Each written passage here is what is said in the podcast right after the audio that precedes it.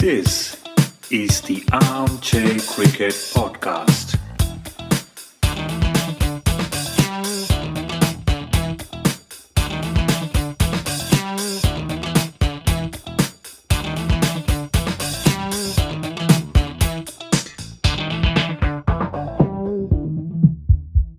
Hello, everyone. Welcome to a new episode of Armchair Cricket Podcast, a podcast focusing on Test cricket by armchair critics of the game.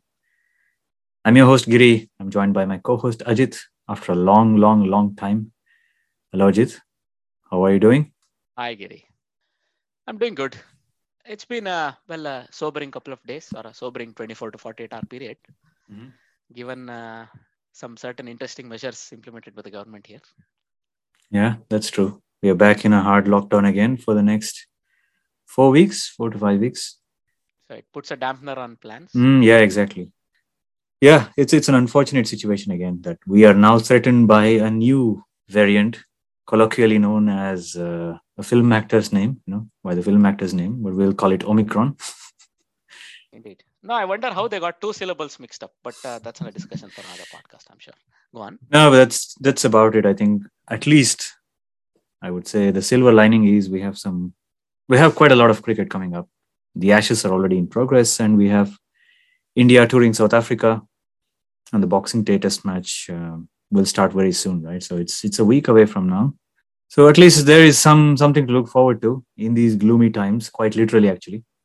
Well, look, always, if you're a test match fan, this is the bumper period of the year, isn't it? When the Southern Hemisphere starts its cricket, you can expect that there's always some cricket also in uh, South Asian uh, conditions because of the heat they can't play in summer. So there'll be hopefully a lot of cricket that we can look forward to. But let's start with the India South Africa Test series and uh, the first test, which will be held in Centurion starting in 26th. I would like to know what are your thoughts on the 11 before we visit some of the more spicier uh, topics that are going on in Indian cricket. I think we Yeah. should begin here. Yeah, we'll keep this very low key. Not going to get into any controversy there. I mean, no Thor. yeah, it's an interesting team selection um, debate, I would say. A couple of people vying for the spot, and one of them might actually have to lose out. One of the senior pros could lose out potentially to a newcomer. Um, so on on present form at least. So we have some some people who are missing out due to injuries, right? So we have Jadeja missing out, Akshar Patel also missing out. Shubman Gill is going to miss out. I think he has an injury as well. That's the other name I forgot. And of course, the big name Rohit Sharma also out due to an injury, hamstring apparently. But apart from that, I think we have new guys like Shreyas Iyer who is doing really well. We have some people who are actually in good form coming back to the squad, like Mayank. Mayank Agarwal, I think he had a very good um, series against uh, New Zealand with that 150 at Mumbai. So he's in good good nick. And KL Rahul will be joined by, uh, you know, he will join his uh, Karnataka teammate. I'm sure both of us will be happy with that. You know, seeing a couple of Karnataka guys opening the, uh, the you know the batting batting order for India, and then we have some some of the more experienced names like Pujara, Kohli, Virat Kohli. Yeah, that's another topic. Hmm. Hmm. But I think this the the main debate will be who will be the the middle order uh, batsman, right? So you have Rahane, Iyer, Vihari, three guys vying for two spots, in my opinion. Mhm. I'm going to go with um, Rahane and Iyer. I'm going to leave out Vihari, although Vihari is currently playing uh, in South Africa for India. Eh?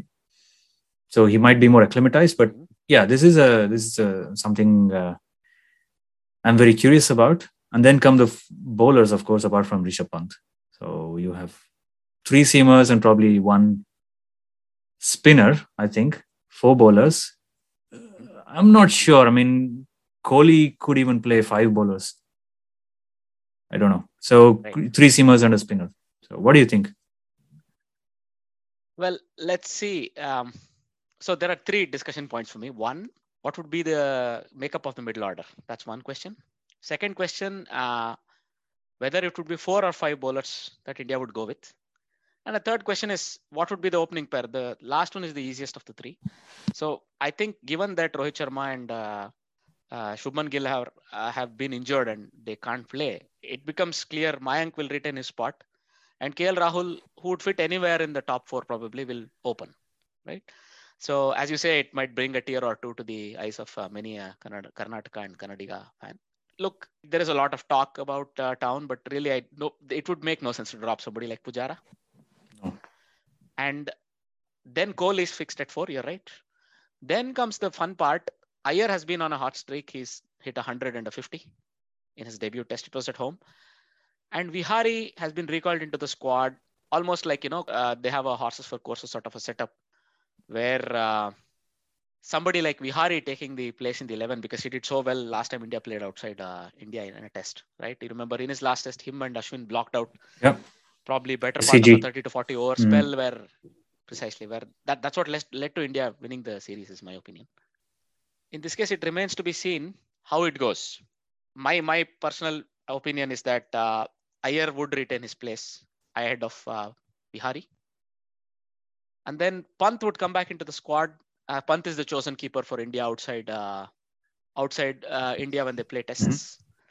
And because Kohli has this penchant for going with five bowlers, that would mean maybe one bowler would be sort of an all-rounder. Jadeja has been ruled out. Akshar is not playing. Akshar would probably not play in, in any case in conditions like South Africa. But Jadeja was your man who would give you that uh, balance, right?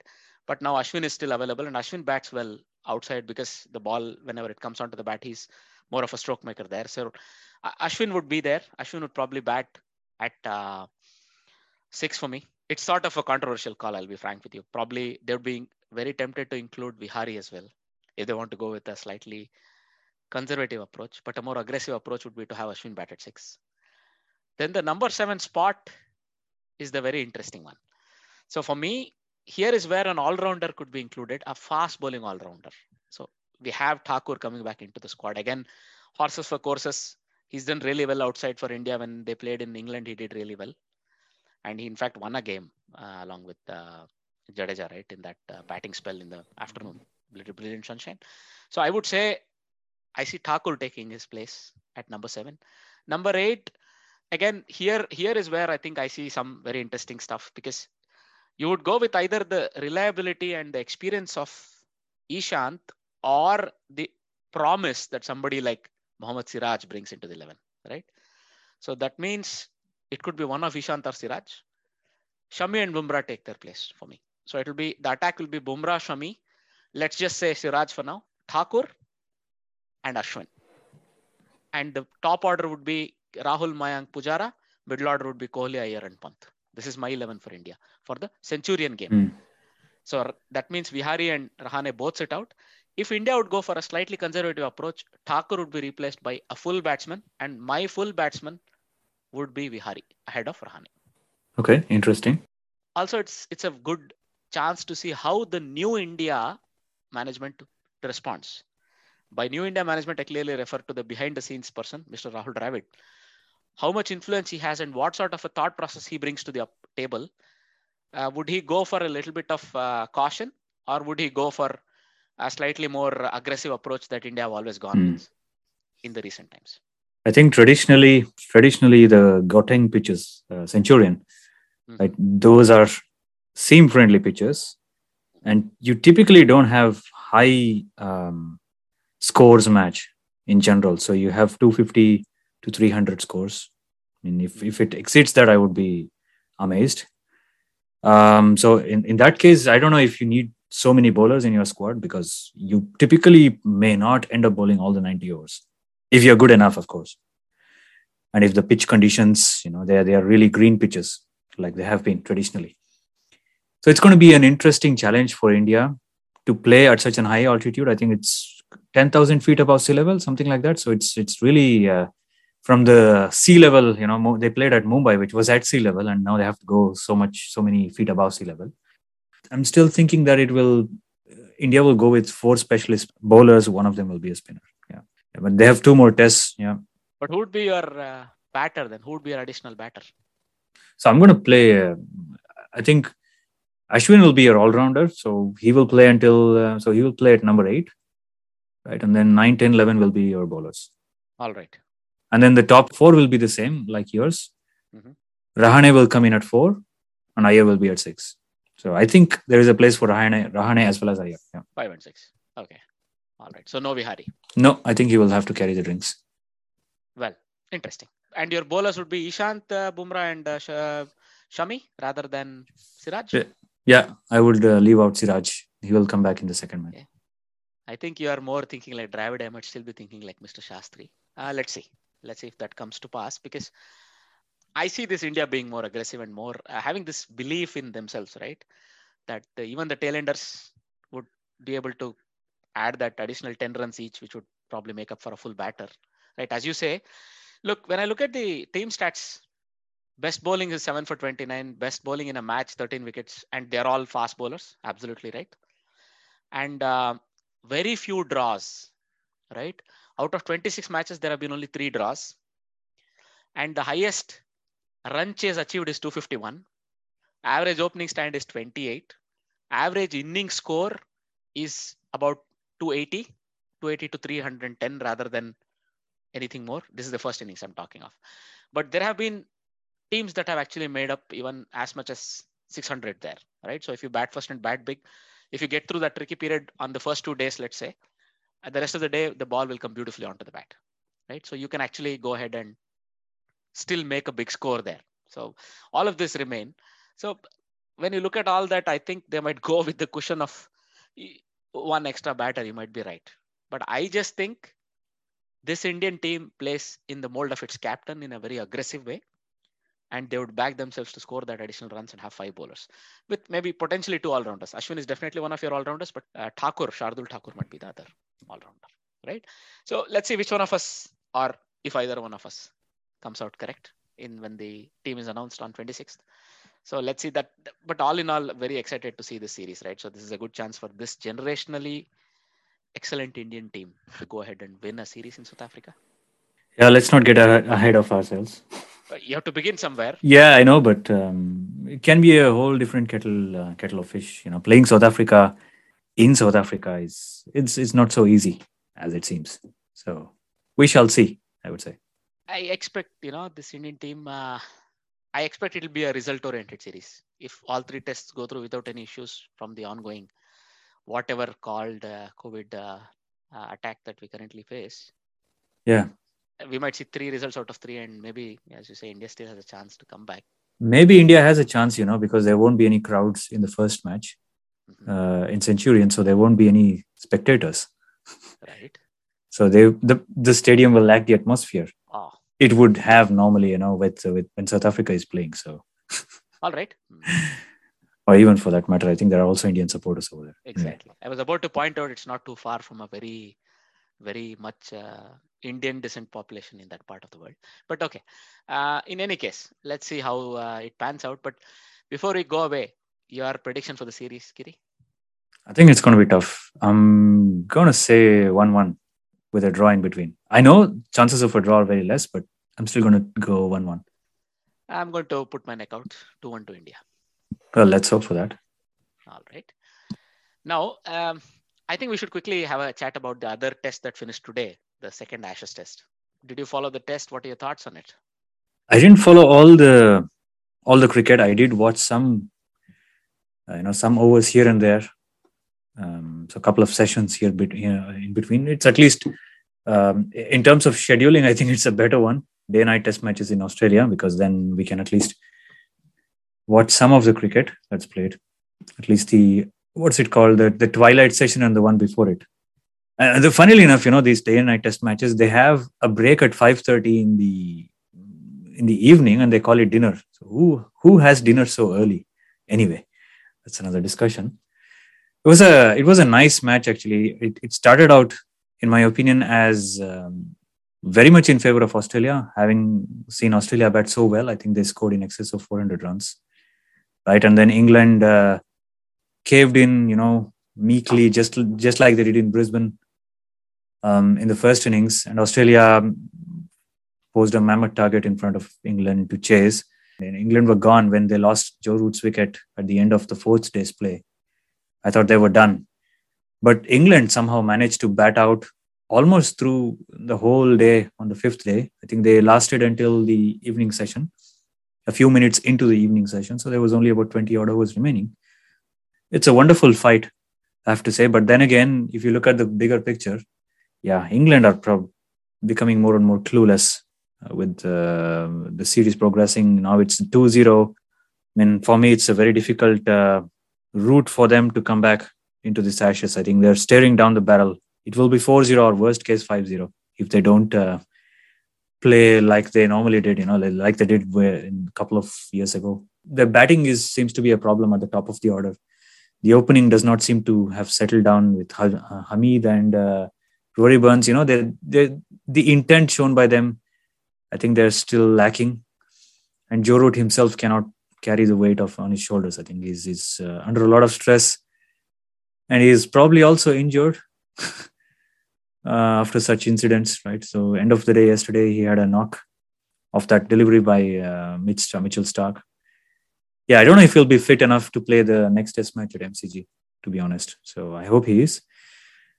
Yeah, it's it's a it's a sad story if you're an English fan, but um, it was very good Test cricket though until the last day of uh, the Test match. So I liked it. Jhye Richardson, I think he made his um, debut, right? So he, he replaced um, was was he was he replacing Josh Hazlewood? Yeah. He was not debuting. No. But uh, it was his first test in two years. He it, it was his third test overall. Okay. Neser was debuting. Yeah, Ash's debut anyway, right? Jhye Richardson. Yeah. Yeah. So he did pick up a fifer in the second innings, and he was instrumental in uh, breaking uh, uh, those English partnerships, especially I think the one between Buttler and uh, Chris Woakes. I think that was a very good partnership. Buttler, he played an innings almost like Pujara. I was amazed. Mm-hmm. Did you catch the whole match or only also in bits and pieces? Except for the first sessions, I was able to catch most of the day's play. Um, and uh, well, you know, it's quite early here, right? So, as as you said, England again came up really short in the first uh, innings. So first of all, they bowled really well to make sure Australia couldn't just take off. But then Australia were just consistently good right? You see a lot of big scores right at the top. You have Warner 95 and then Marnus hitting 100 finally. You know, it's very rare that Warner makes two 90s in a in one series. Apparently, it's never happened in his career because he has only one other 90 score in his entire career outside of the series. He's made it twice in this series, right? Steven Smith again missing out on 100, but then a bit of sting in the tail with Carey, Starc, and Neser all contributing. What it meant is what started slow on the first day, they hardly scored 220 runs but they were able to capitalize on the second day, as goes the oldest test maxim, right? If you stay, the runs will come. They made it true, and 473 was a very, very good total on that pitch. Given most day-night tests do not go into the fifth day, and you know probably a 250 or 280 is a very competitive first inning score. Uh, 200 more is already a winning total right there. So England had to come back and make a proper push. They had all of these big names. Anderson and Broad came back, but between them, even though they bowled a hefty 55 overs, they were hardly able to take uh, you know three wickets that's that's probably a bit less Woakes, Ollie Robinson, the other two uh, members of the quartet, right? They didn't have a spinner, remember? They really also didn't make much of a dent. So between them, the seamers took only five wickets. And then uh, Stokes, who's the all-rounder, took three, and Joe Root took the other wicket to fall. Joe Root did a lot of bowling, it must be said, this test. I think he's probably ruining the decision of not playing a full spinner, even if it were to be somebody like Dom Bess, right? Because spin proved to be very useful for England in both the innings. In the second innings, him and uh, Malan took wickets, right? And then look, when you are getting a start, David Malan making 80, Joe Root making 60. Again, not converting it is a big sin. Stokes may have gotten to 34, but I think he did not accelerate in a good time. By the time he hit those other 10, 12 runs, it was too late and they were already eight down, nine down, right? For Stokes. So, except for Woakes, who made a few runs, the middle order really did not contribute, or the lower middle order. Therefore, 236 is more or less a par score. But when the opposition has made 250 more, you are in trouble. It's just, uh, again, one of those things that they didn't uh, look to enforce the follow on. They batted through and they made the other 230 runs to make the game safe for themselves. What was the real deciding factor was Mitchell Starc, who you know was able to stand up and again be the attack leader. When look, when Cummins is playing, no doubt he's the attack leader, both theoretically and literally, right? But Mitchell Starc again took up the mantle, took four wickets in the first innings with a swing. And he was very well supported by Lyon in both the innings, who took three wickets in the first and two in the second. And Cameron Green took the other two wickets, like, you know, contributed majorly with wickets. Neser took a wicket with his second ball on debut. That was well done to him. And once you know you put those runs, all you had to do is spend another 30, 40, 50 overs, and Australia did that. They got the score. There was a lot of talk about with, did they declare too late or something. And the wickets that uh, Joe Root got and Malan got were all people trying to hit out and got out. Right.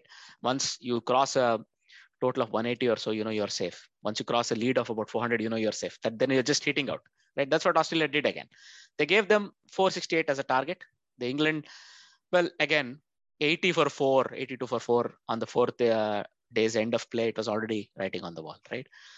The only chance they had was if Joe Root could play through to day five and between him and Stokes, again, play out a couple of sessions. Unfortunately for them, Joe Root, who had apparently had a horrific injury in the morning, a real scare, to be frank with you, who goes to the nets without wearing a guard? It's, it's, it's, it's not a most clever thing to do. Apparently, he went down to take some uh, throwdowns. He went there without a guard and one of those balls misbehaved and he it himself into a fairly uh, delicate part of his body. Uh, well it's good to hear he has had some kids you know. We don't know what that means. Those hits to the those parts of his body must be said. Because mitchell starc hit him again before the end of the day this time luckily he was wearing a guard but i think it sort of had some impact on how things were going and as a result joe root actually got out end of fourth day and that meant england almost had no chance of saving.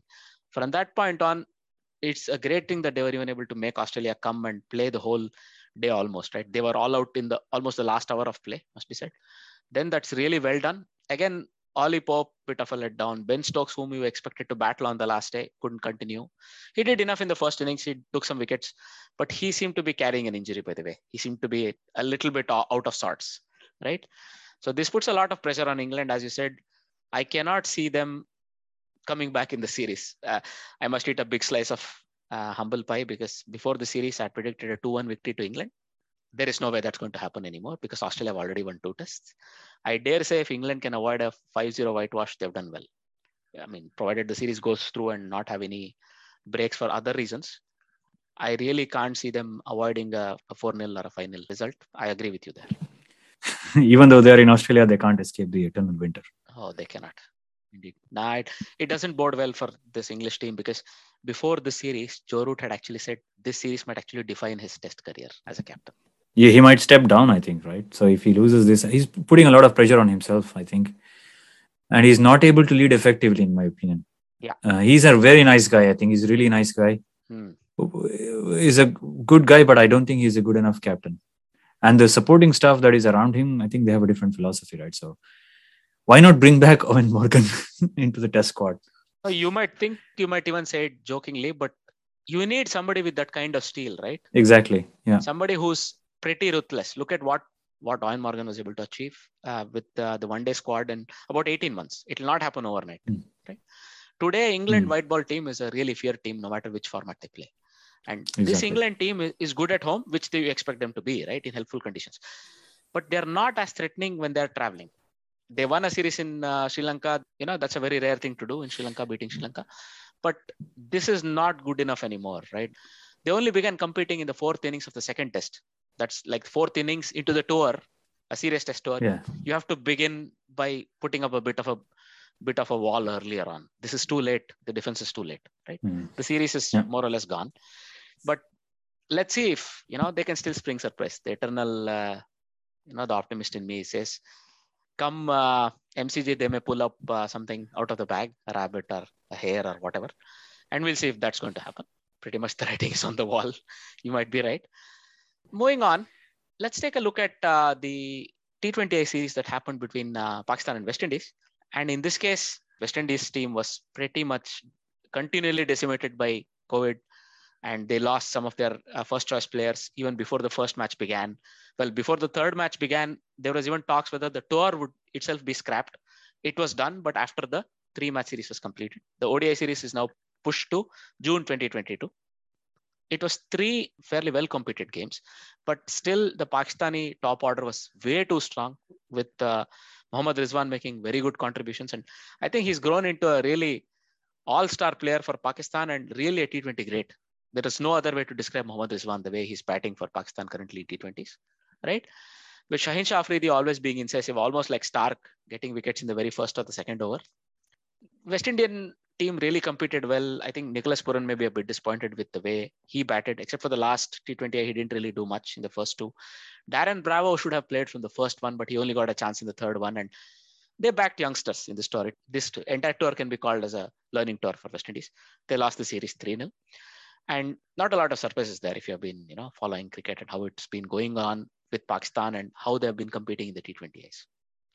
Now, moving on, I think we should take on some of the more juicy topics, Giri. We should uh, maybe now bring the uh, bear or the dada that's in the corner of the room to the middle. What are your thoughts on Virat Kohli versus Ganguly spat that's currently plaguing, for the lack of a better word, Indian cricket? Is it a big misunderstanding, if I can say so? So I don't know what was communicated between Ganguly and Virat Kohli. That is up for debate. Each side has taken a different stand on the whole topic. Right. So Ganguly saying uh, Virat Kohli was asked to continue as an, as the ODI white ball captain, as BCCI would not like to have several captains across formats. And now Virat Kohli openly admitting in the uh, press conference just before the South Africa series that there was no such communication between uh, Ganguly and uh, Virat Kohli. So he's, I don't know, he's up against Dada, quite literally. This is purely a battle of muscles. So who ha- who has the biggest muscle is going to win this, right? So Virat Kohli has had a penchant for playing the power game with the powers that be, right? So we had one coach famously mm. replaced mm. already like two, three years ago, 2017, and now this is this is um, it's quite a difficult thing, I think, for him to be going through. I don't know what he's trying to do. Who is right, who is not right, doesn't matter. You should not wash your dirty linen in public. So you have to keep it behind closed doors, resolve the issue there, and then you know go out to play on the cricket ground, which is what he should be doing. And I guess Ganguly has now taken sort of a moral high ground and then said, you know, the BCCI will deal with it internally and no more public statements will be made. I don't know if that will stop Virat Kohli from making more public statements, but uh, it remains to be seen. But it is a difficult battle that he's trying to win there. So it's not making many friends. Look, if I were to talk without sitting on this fence, I would say Ganguly has been a master at manipulating opinions and especially the media and social media opinions. So he did this when he was uh, ousted as the captain, when Greg Chappell was the coach. He made sure everybody targeted the coach rather than what needed to be done at that point in time for the Indian cricket team. He made himself a victim and thereby probably some of the credit that needed to have gone to those people making those decisions was completely taken away. Again, here, he's taken a moral high ground very early on. Maybe there was something communicated in hints which for one reason or the other was either not picked up or was particularly ignored or particularly you know it went through one ear and out the other of the indian captain. In that case ganguly is again playing the same game where he's sitting uh, at a moral high ground on purpose at the end he's the president right? Those that believe about uh, how a particular team is run there's always only one boss of a particular team it's the captain. Everybody else is actually behind the scene. They're all administrators who support him. If i were to not uh, mince words somebody like Vaughan said the only coach he needs shane Warne the only coach he needs is the one that takes the players to and from the ground. There is no other place for, even for a coach he said. So but in this case i think uh, this has gone on too long and as you say it's it presents a very ugly picture for those looking on from the sidelines or from the from below the stage so to say. Because whatever this needed to happen could have happened completely behind closed doors. Once it's all out there you can always say i'm going to do it behind closed doors. You need not have put out a statement saying i had told him not to resign. When he clearly indicated he had already resigned and uh, then you told him not to resign and he will probably fight it back in any way he knows and i'm not taking anybody's side here virat kohli may have just misunderstood what was communicated in hints or he may be actually never have been told we don't know this he'll never come out the other topic is whether Virat Kohli asked to be rested from the limited over series in South Africa as a knee-jerk reaction to certain other things that happened in the meantime, or whether again he never asked this. Yeah, only he can say that, right? Who who can confirm that? It is either Virat Kohli or the BCCI management. Mm. So we don't know that. Right. And now he's claiming Virat Kohli is, of course, publicly claimed that he never asked for a rest. So he wanted to be part of the Indian ODI side come what may. And if that were to be true, then who is spreading all these rumors? You know, we saw some tweets by uh, you know one of my favorite cricketers growing up, the flick master, Mm. right, Muhammad Azharuddin. I think he sent out a tweet, uh, tweet questioning Virat Kohli's motivation and if there was an ulterior motive behind, you know, him not uh, willing to participate in the ODI series, uh, which was obviously quashed by Kohli. I don't know at somebody's insistence. I don't know what happened behind the closed doors there, but yeah, th- this does not help the cause, right? So somebody as famous as Azu sending out a tweet, and that's going to polarize people even more. You mean a knee-jerk reaction to a hamstring injury, or a knee-jerk reaction to a captaincy yeah. appointment? Look, Exactly. Yeah. at that level, the, such accomplished cricketers probably can play without the ego, where either you are fit to play and therefore you'll play because you can still serve the team as one of its best batsmen, especially when the other good batsman who probably was the captain into the series is already lost because of an injury, right?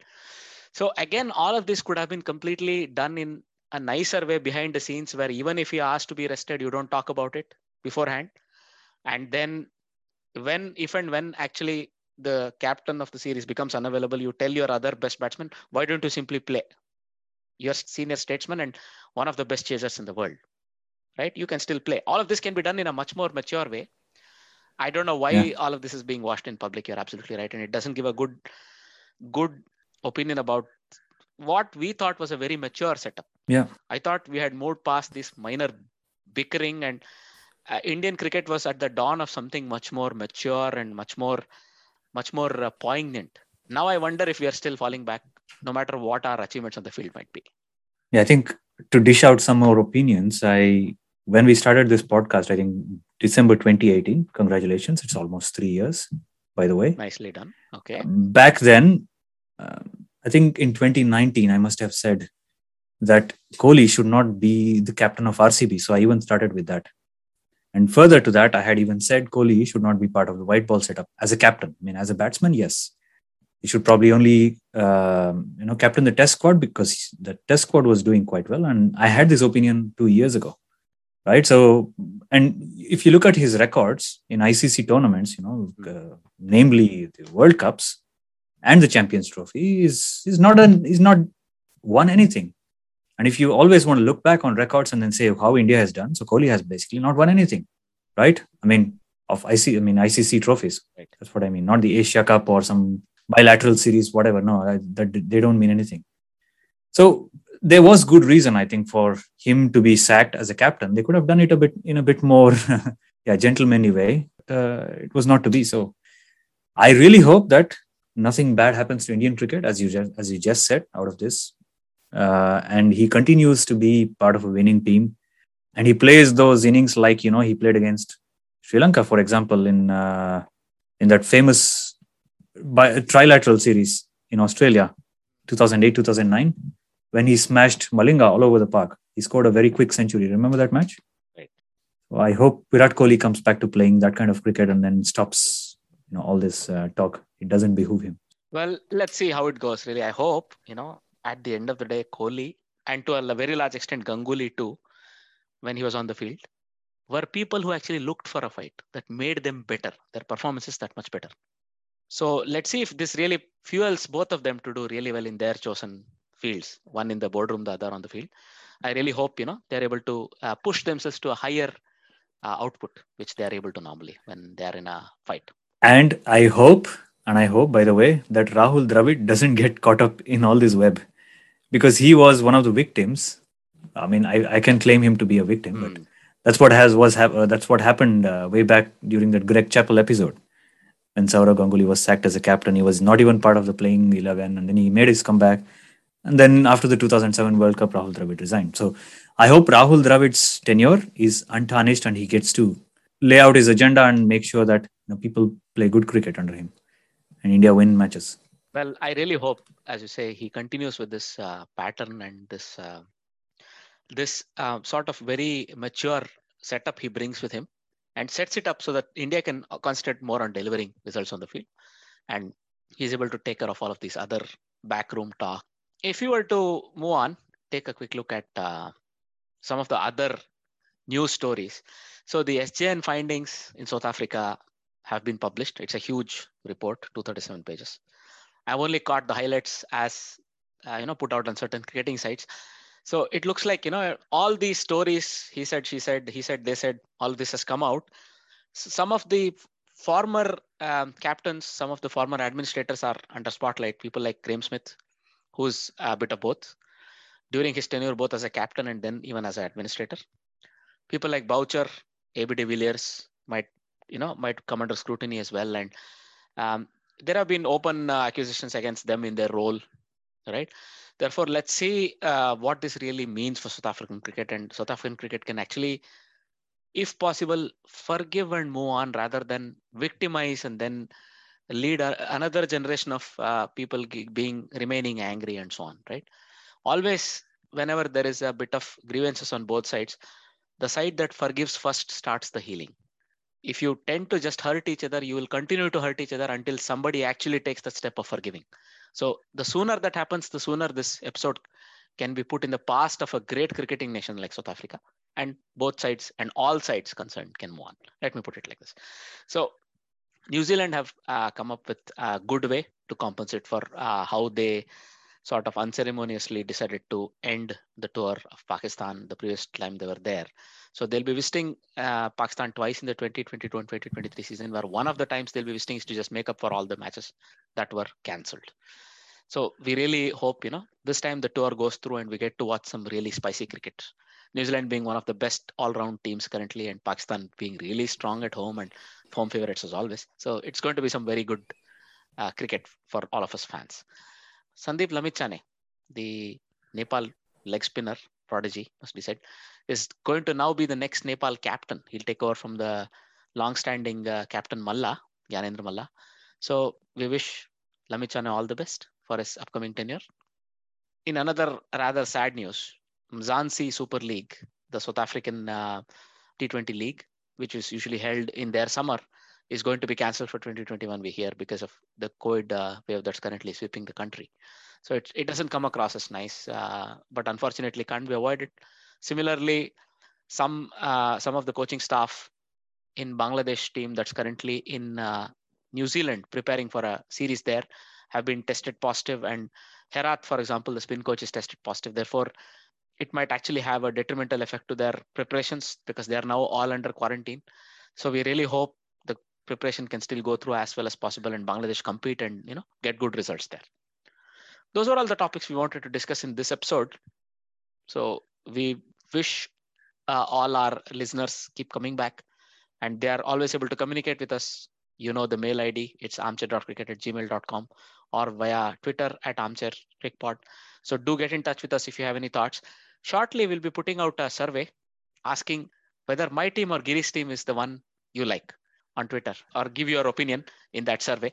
I think an interesting period uh, of cricket coming, uh, coming up, Giri, to keep us warm during those winter months. Yeah, and the imminent holiday season, which is also coming closer and closer, right? So, and I'm really looking forward to two Boxing Day test matches, one in MCG and the other one in Centurion. So, I hope, at least in South Africa, it's it's a good timing for us, right? So it's it's during our daytime, so we don't have to wake up during unearthly hours, which is uh, quite nice. So looking forward to a lot of Test cricket and uh, hoping to talk about it in the future as well. Indeed. Thanks a lot, and uh, we wish all our listeners a very good day wherever they are. Having said all that, it's a goodbye from me. it's a goodbye from him. Bye bye. This is the Armchair Cricket Podcast.